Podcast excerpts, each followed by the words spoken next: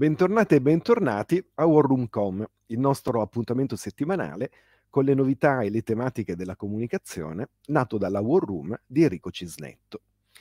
C'era una volta lo scientismo, che ha accompagnato la corsa del progresso scientifico dall'Ottocento positivista fino alla crisi dei fondamenti dell'epistemologia del Novecento. Quando di quell'ottimismo che aveva infuso grandi speranze alla borghesia del XIX secolo, via via è rimasto sempre meno. Ma la scienza ha continuato ad avanzare e oggi, nell'epoca della transizione digitale e delle biotecnologie, la cavalcata si è fatta di nuovo davvero impetuosa. Fin troppo, secondo alcuni, che denunciano il ritorno dello scientismo sotto la forma del dataismo, dell'algoritmocrazia e di una sorta di nuova religione che ha messo al centro e divinizzato l'intelligenza artificiale. Al cui riguardo però bisogna dire che si stanno anche moltiplicando i casi di quelli che potremmo chiamare i pentiti, alcuni dei quali peraltro molto noti ed estremamente illustri, figure che hanno lavorato e contribuito in maniera potente allo sviluppo dell'AI e che oggi denunciano storture, pericoli, rischi, almeno potenziali. In particolare, un dibattito che si è sviluppato nel corso di queste settimane a partire dalla diffusione di ChatGPT, un applicativo basato sul machine learning che è ad uso comune e poi con la sospensione da parte dell'autority italiana è diventato davvero oggetto di grandissima discussione. Partiamo quindi proprio dall'intelligenza artificiale per una conversazione a tutto campo in questa puntata di War Room Com con Pier Giorgio Di Freddi, per riflettere con lui sulle implicazioni di alcuni traguardi della scienza e sul ruolo che la scienza oggi nella nostra società. Pier Giorgio Di Freddi, a cui do il benvenuto. Buongiorno a voi, grazie. Buongiorno e benvenuto. Non ha bisogno di particolari presentazioni, ma per tratteggiare sommariamente la sua biografia possiamo dire che è un notissimo matematico, logico e divulgatore scientifico italiano. Si è laureato in matematica a Torino, si è specializzato nelle università dell'Illinois e della California e a Novosibirsk. Ha insegnato logica all'Università di Torino e all'Università Vita Salute San Raffaele di Milano, occupandosi in particolare di teoria della calcolabilità. Ha ideato e organizzato il Festival della Matematica presso l'Auditorium di Torino, una, presso l'Auditorium di Roma, mi correggo, un'iniziativa volta a familiarizzare il pubblico con questa disciplina che a volte, soprattutto nel nostro paese, sembra un po' troppo oscura tantissime le opere e i volumi da lui scritti, da quelli scientifici alle opere più divulgative. E a questo proposito, il suo libro ultimo, pubblicato da De Agostini, è Grandi lampi di genio, storie di scienza per ragazzi illuminati e adulti fulminati, ovvero da Pitagora a Talete fino ai fratelli Lumiere e molti altri, vita e opere di alcuni grandi studiosi e scienziati raccontate in maniera avvincente e divulgativa per i più giovani, ma non soltanto per loro. Comincerei da questa conversazione per cercare di capire qual è lo stato della scienza in Italia, nel senso che il nostro paese è un paese che ha un pregiudizio, diciamo così, culturale di lunga data, che ha naturalmente un illustre capostipite, Benedetto Croce, che ha lanciato una sorta di anatema idealista nei confronti della scienza. Ecco, qual è la fotografia della conoscenza della scienza e in particolare anche della matematica oggi in Italia? Eh, anzitutto eh, buongiorno a te, eh, a lei e buongiorno a tutti.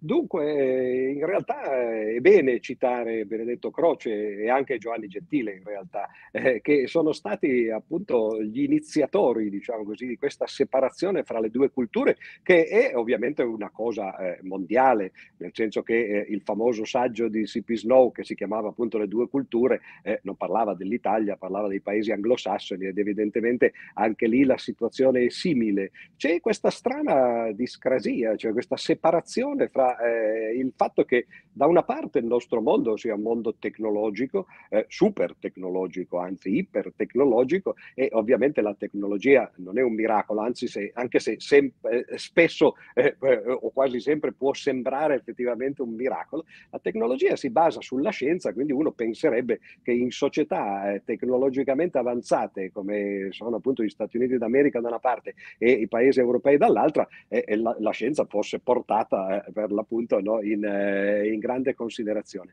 E invece stranamente in, in, tutto il mondo occidentale c'è eh, questa reazione, forse proprio perché non la si capisce, eh, la, la, si teme perché le cose ignote o poco conosciute fanno appunto paura, mentre invece quello che si conosce, bene o male, eh, si può immaginare di, di, di poterlo controllare. E purtroppo in Italia la situazione è più grave che negli altri paesi, mi sembra, perché continua a permanere questa separazione fra gli studi umanistici e quelli scientifici o tecnici addirittura, eh, che era proprio il risultato delle riforme volute da, da Benedetto Croce e, e, e, da Gentile. Croce rimase poco al governo come ministro dell'istruzione nell'ultimo governo Giolitti, e, però Gio, eh, Gentile invece rimase nel primo e ultimo governo, Berl, eh, come si chiamava, Mussolini, no? stavo dicendo Berlusconi con un lapsus eh, naturalmente no? Eh, in qualche modo legato, e questo questa separazione, l'idea di fare da una parte le scuole classiche, il liceo classico e poi anche lo scientifico, perché già all'epoca si capiva che forse qualche cosa si sarebbe dovuto sapere della scienza, da una parte, eh, però diretto a, ai, ai, figli della borghesia, diciamo così, a coloro che dovevano comandare, alla classe dirigente, e dall'altra parte invece gli istituti tecnici, eh, diretti invece ai, ai, ai, figli del proletariato, e cioè a coloro che poi eh, avrebbero dovuto lavorare. E Croce diceva proprio questo, dice ma la tecnica in fondo non è cultura, no? la scienza nemmeno, no? eh, la cultura è per eh, i privilegiati, diciamo così, e, e, la tecnica e la scienza sono per quelli che effettivamente poi ci devono mandare avanti eh, l'inter- l'intero baraccone. Questo è leggermente cambiato nel, negli ultimi decenni, ma non tantissimo perché l'impianto della scuola italiana continua a rimanere quello. E tra l'altro molti non si rendono conto di, eh, di quanto sia classista quel, quell'impianto. Eh, forse fa bene citare per esempio il discorso di Mussolini che, che lui fece alla Camera presentando la riforma dell'istruzione gentile, appunto la, eh, la, la riforma gentile, e, e, Mussolini disse di tutte le, le, riforme che stiamo facendo, era il 1923, l'inizio, diciamo così, l'era d'oro del, del partito e del governo fascista, diceva di tutte le riforme che noi stiamo facendo, quella della scuola è la più fascista di tutte tutte. Quindi oggi forse dovremmo stare attenti no? a continuare a portarci sulle spalle questo fardello e per esempio in tanti, in tanti stati, ad esempio gli Stati Uniti d'America, se uno va forse poi si stupisce di scoprire che le scuole superiori sono un'unica scuola, sono la high school, dove gli studenti fanno dei piani di studio a seconda delle loro propensioni o dei loro interessi, e, e però non c'è una separazione così. E questa separazione provoca appunto una, una ignoranza, tra l'altro, dal punto di vista tecnologico e scientifico proprio di coloro che poi dovrebbero essere l'intelligenza, cioè gli umanisti, che spesso poi cascano come dei polli appunto nelle sirene, diciamo così, dell'antiscientismo.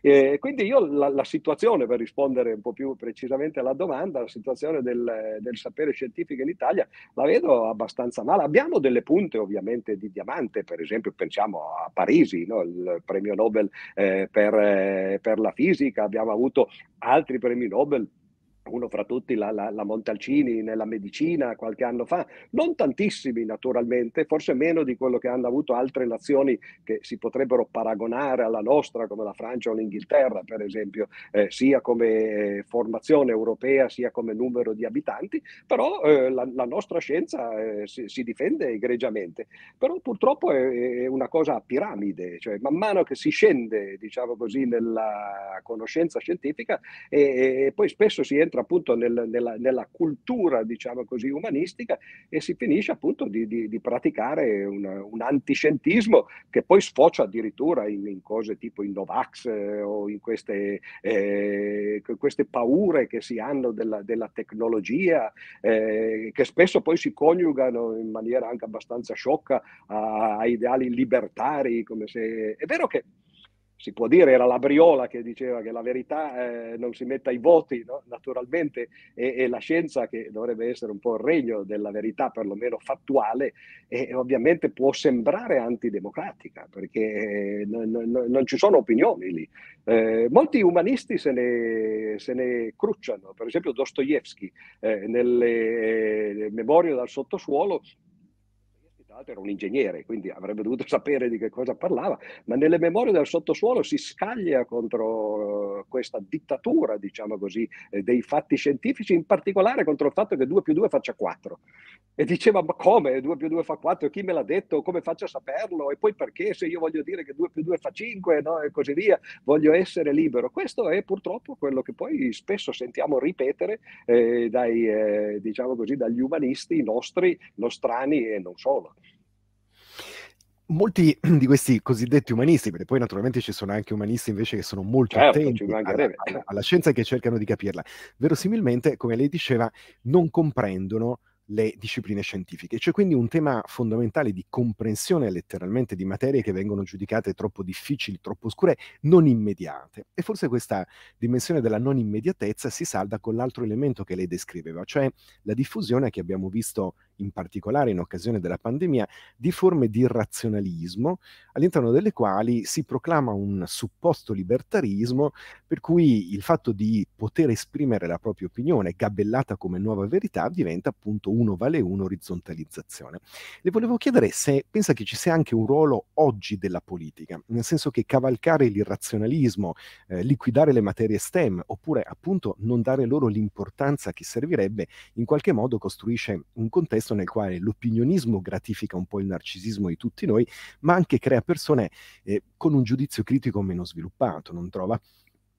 Beh, sicuramente una, un effetto della politica c'è eh, direttamente perché, come dicevamo prima, eh, è passato un secolo ormai, eh, quest'anno proprio nel, nel, 23, dalla riforma gentile, ad esempio si potrebbero fare delle riforme della scuola che tenessero conto anzitutto che, eh, del fatto che è passato un secolo e fortunatamente non in vano, eh, anche per la conoscenza in generale e poi di quella scientifica in particolare. Un secolo che ha completamente rivoluzionato la visione del mondo che noi abbiamo e che la maggior parte di noi continua ad avere, proprio perché conosciamo poco della scienza. Pensiamo ai cambiamenti eh, che sono stati fatti anche da un punto di vista filosofico, diciamo così, di, eh, di concezione del mondo eh, dalla relatività di Einstein, eh, come, come, si pensa al tempo oggi, eh, o come si guarda al cosmo, oppure dalla meccanica quantistica, che addirittura in un certo senso mette quasi in dubbio l'esistenza di una realtà microscopica. Cioè, quindi qui c'è, c'è, un sacco di lavoro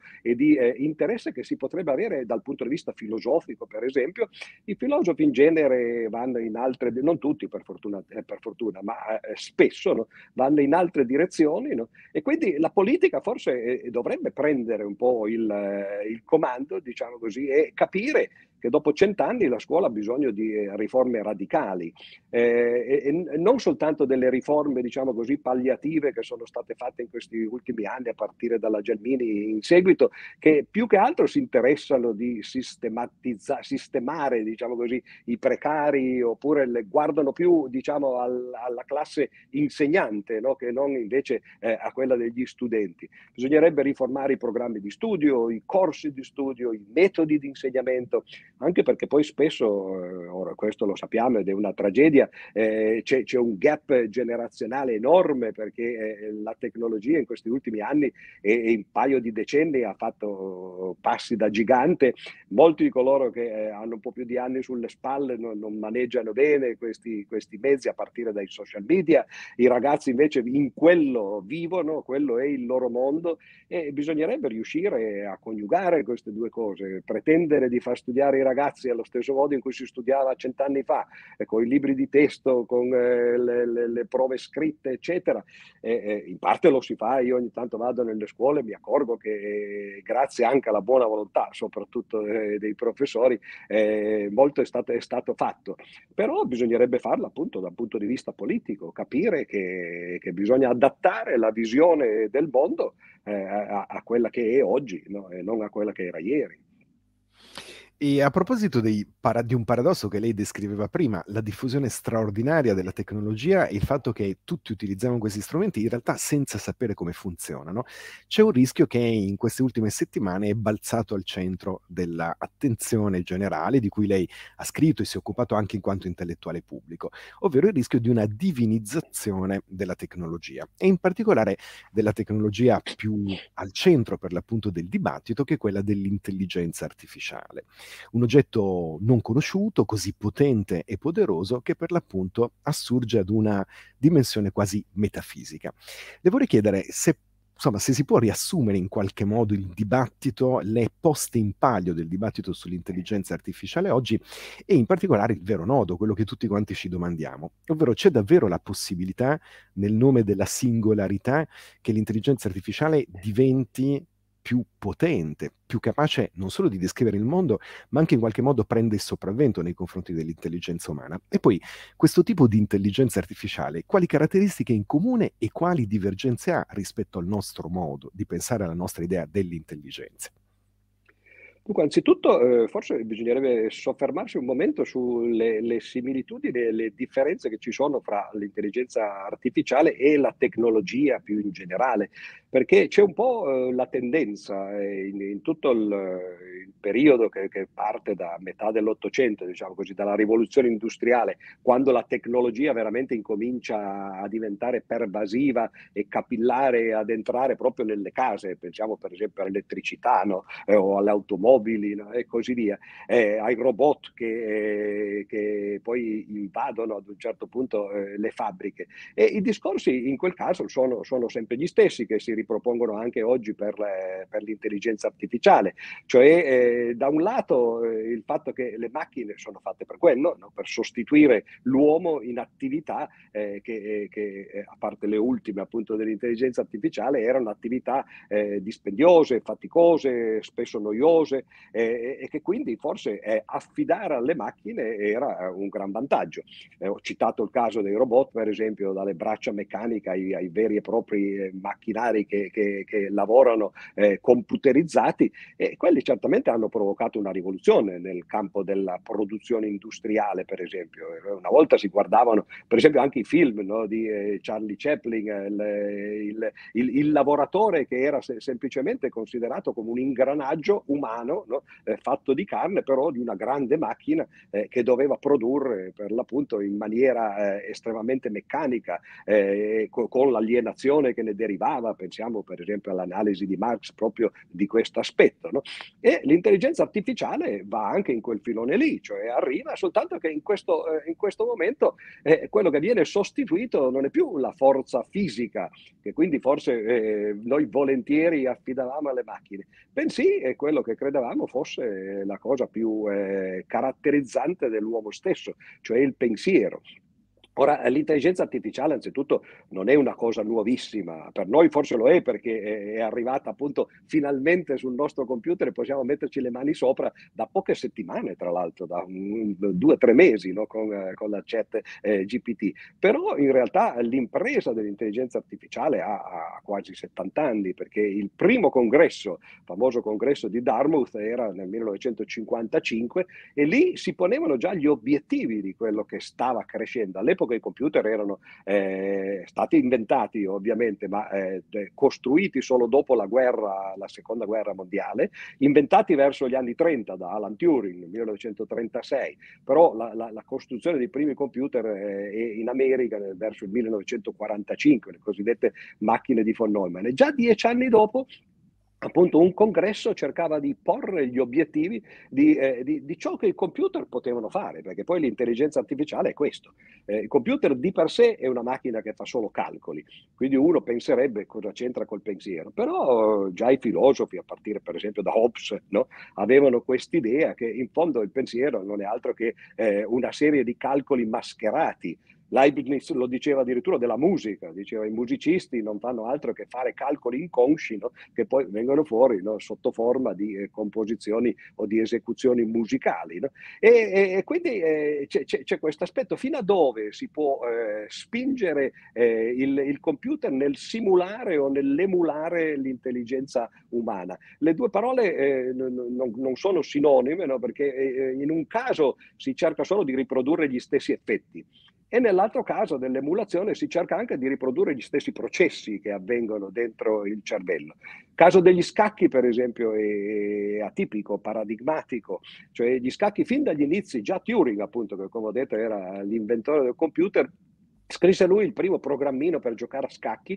quando ancora i computer non erano stati realizzati fisicamente. Lui giocò con un suo collega, il collega faceva la parte dell'uomo e, e, e Turing invece faceva la parte del computer, cioè giocava a scacchi seguendo soltanto il programmino che aveva scritto e non invece facendo le mosse che gli sarebbero venute in mente eh, guardando la scacchiera. Perse in pochissime mosse perché il programma era rudimentale. Però eh, nel 1955 appunto a Dartmouth l'idea era in 5-10 anni i computer arriveranno a battere il campione mondiale di scacchi. In realtà ci è voluto un po' di più, perché la cosa è avvenuta nel, eh, a metà degli anni 90, quindi 40 anni dopo. Hanno sbagliato un po' le previsioni, però eh, quando Kasparov perse prima una partita, poi un torneo di sei partite con un computer, e la prese molto male. Io l'ho incontrato un po' di volte, lui tra l'altro ha studiato ingegneria, quindi eh, è, è, dentro, ingegneria informatica tra l'altro, no? è dentro a, queste cose e lui continuava a sostenere, dice sì, ma in certe partite, certe mosse, lì c'era qualche maestro russo nascosto dietro le macchine, perché non è possibile che le macchine facessero abbiano fatto eh, delle mosse così umane. E, e, questo ormai sono passati 30 anni eh, e, e, già i computer erano in grado appunto no, di, di, arrivare a fare mosse che persino il campione mondiale di scacchi eh, considerava appunto come, come, tipicamente umana. Però eh, l'intelligenza artificiale, come la intendiamo noi, è un po' diversa dai programmi che giocavano a scacchi perché i programmi che giocavano a scacchi erano ovviamente scritti da degli uomini, tanto per cominciare, e poi secondo si basavano su un'enorme capacità di calcolo. Avevano enormi memorie in cui erano registrate milioni di partite, eh, le, le, le, le, mosse iniziali, finali e eh, così via. No? Quindi era la forza bruta, diciamo così, contro invece il modo di giocare dei, degli uomini. Eh, I programmi di scacchi guardavano eh, cent- migliaia di milioni di mosse, no? cercavano di, di, di vedere quale, di, di, dare un, addirittura una probabilità no? di quale, le, quale, mosse fossero eh, le più favorevoli, mentre i giocatori non giocano affatto così, guardano 4-5 mosse, se poi sono grandi campioni magari qualche mossa in più, ma, ma non tante, no? e, e, e quindi c'era un modo completamente diverso di giocare.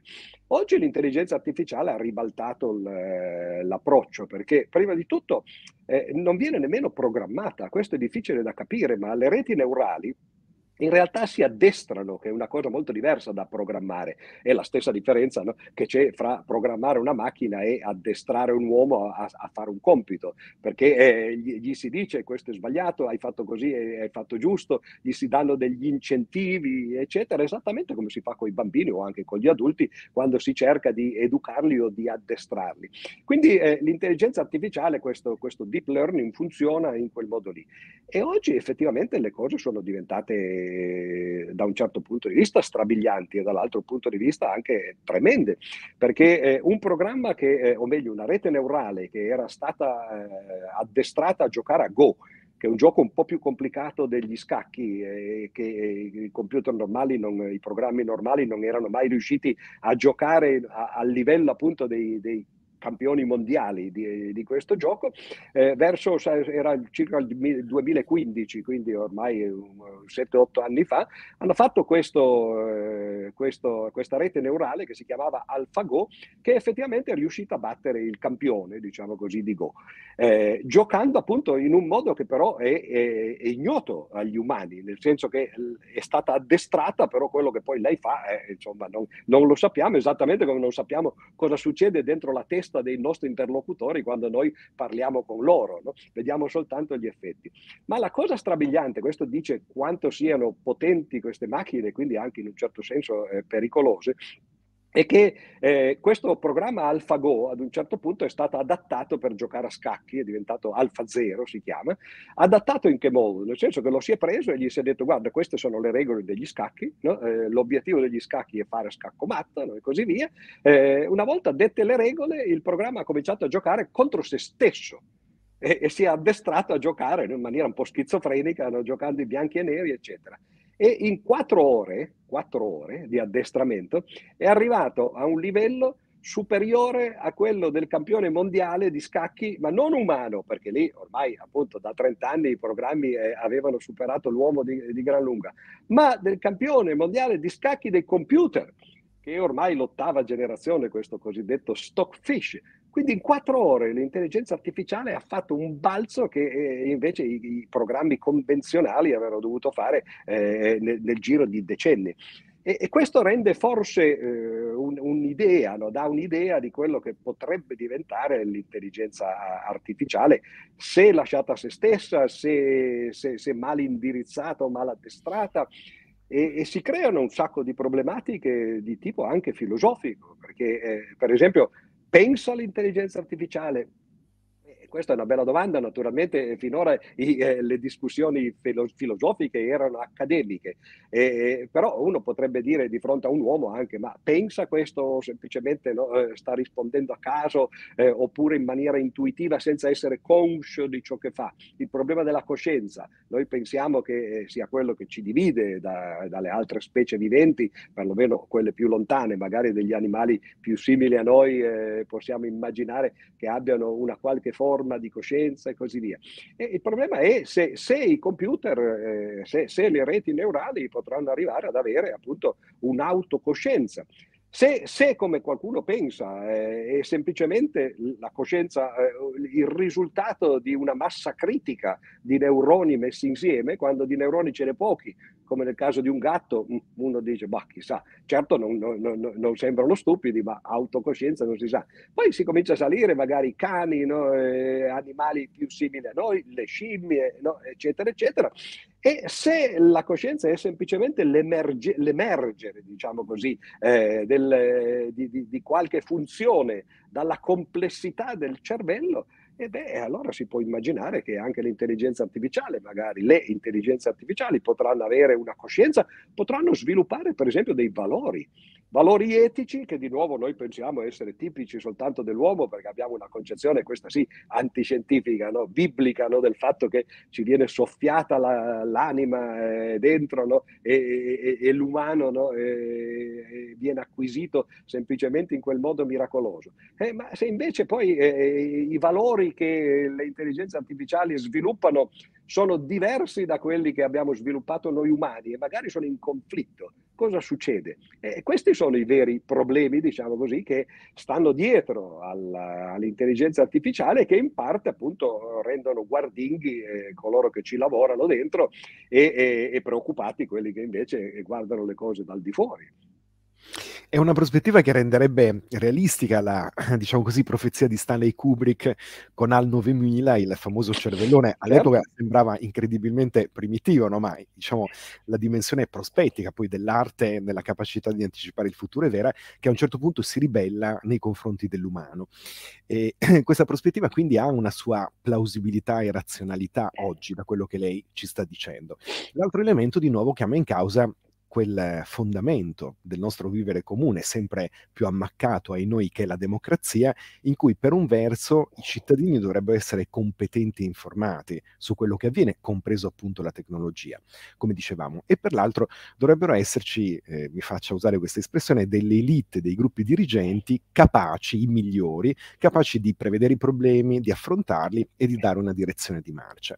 L'impressione che oggi invece, inseguendo un po' come succede spesso attraverso attraverso una regolamentazione che non funziona granché, si sia in affanno e non si riesca per l'appunto ad anticipare quello che sta avvenendo.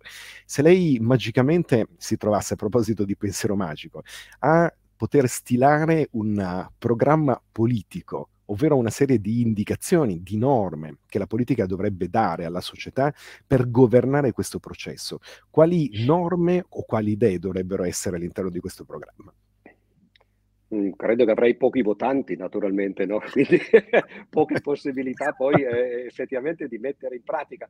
Ma io credo, eh, se, se, posso appunto, qui, qui, entriamo in un campo che naturalmente non è eh, direttamente il mio, eh, su cui però ho un po' meditato perché anni fa ho scritto un libro che si intitolava La democrazia non esiste, che non era un, eh, un titolo populista come potrebbe sembrare a prima vista, ma era l'enunciato di un teorema matematico che è stato dimostrato nel 1950-51 da un signore che si chiamava Kenneth Harrow e, e che poi prese il premio Nobel per l'economia per, per questo teorema, un teorema di limitazione eh, in cui eh, Harrow eh, mostrava come alcune condizioni che noi consideriamo necessarie per la democrazia, per esempio il fatto che si voti, eh, che one man, one vote, come si diceva no? in inglese, cioè ogni voto conta uguale, il fatto che se ci fosse l'unanimità eh, allora quello che eh, decide la, la, la, totalità degli elettori eh, deve essere implementato e così via. E, e Arrow scoprì che c'era un unico modo di soddisfare queste condizioni abbastanza banali che si possono rendere precise ed era la, democ- la dittatura.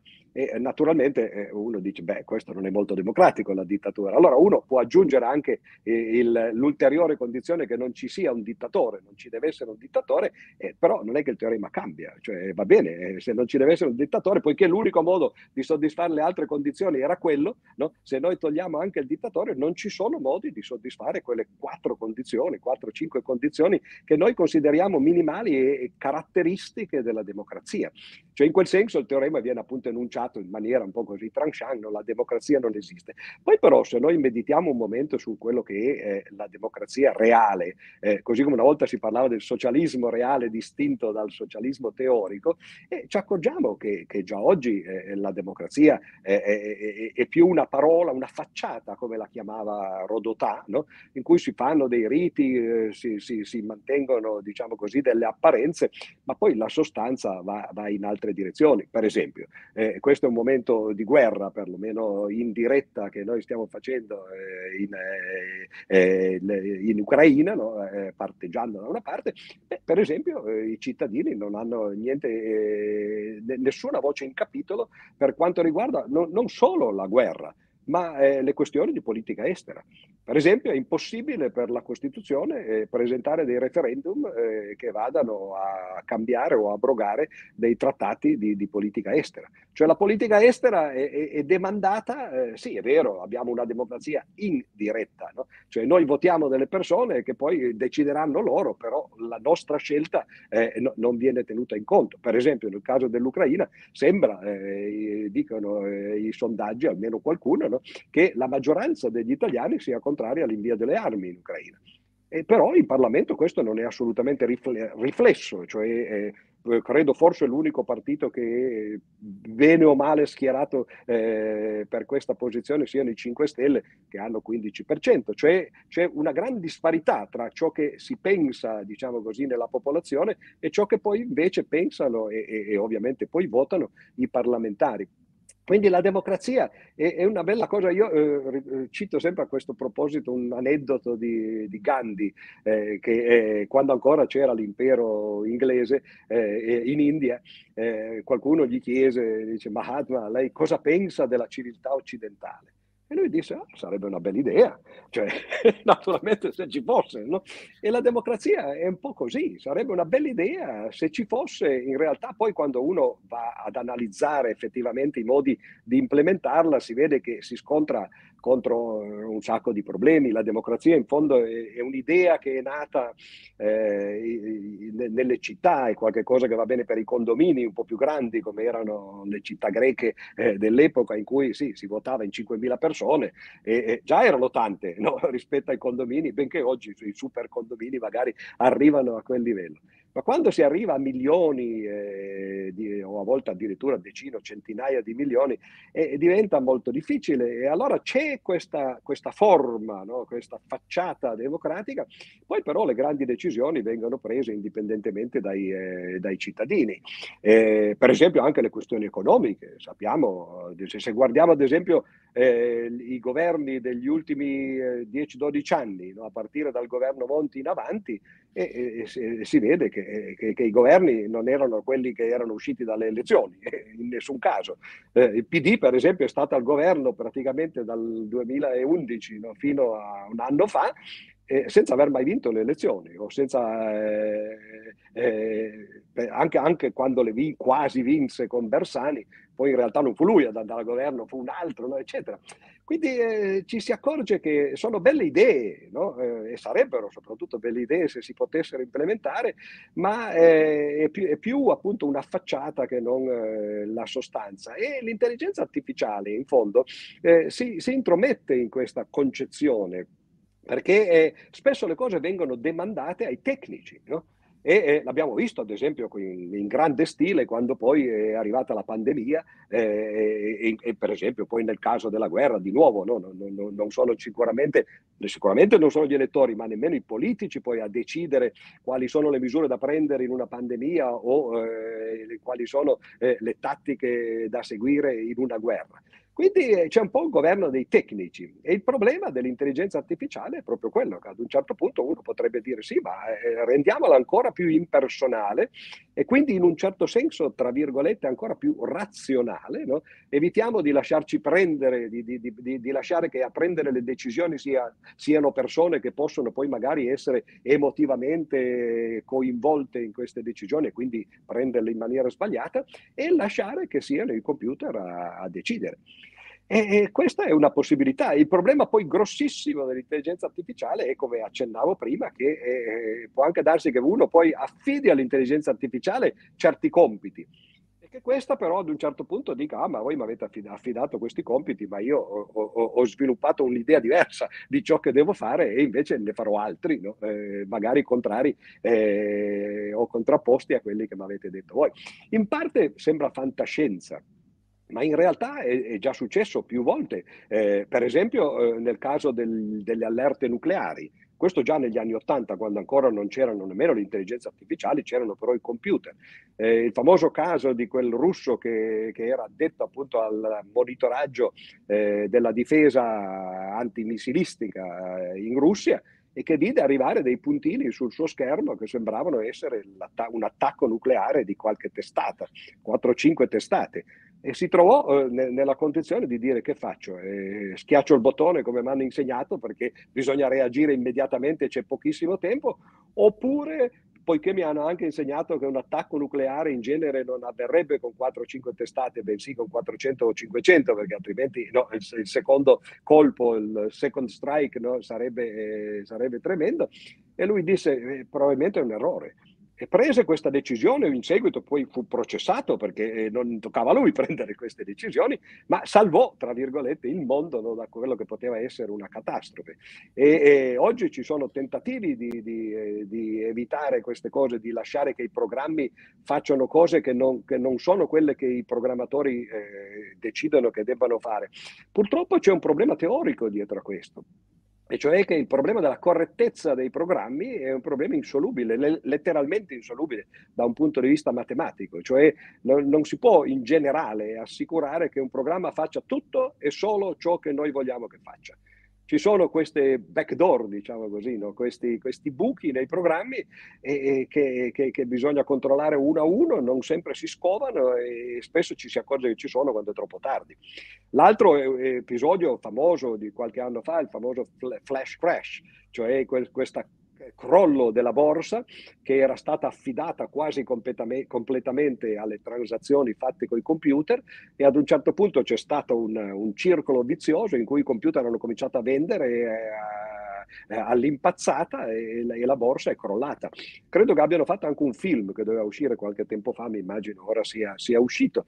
E questi sono, eh, tra l'altro, sono, come ho detto, eh, problemi che erano già derivati dai programmi eh, convenzionali. Eh, no, non parliamo di quello che potrebbe succedere appunto con programmi che sono molto più autonomi no? e quindi molto più indipendenti eh, di, di, eh, di, di, quelli convenzionali.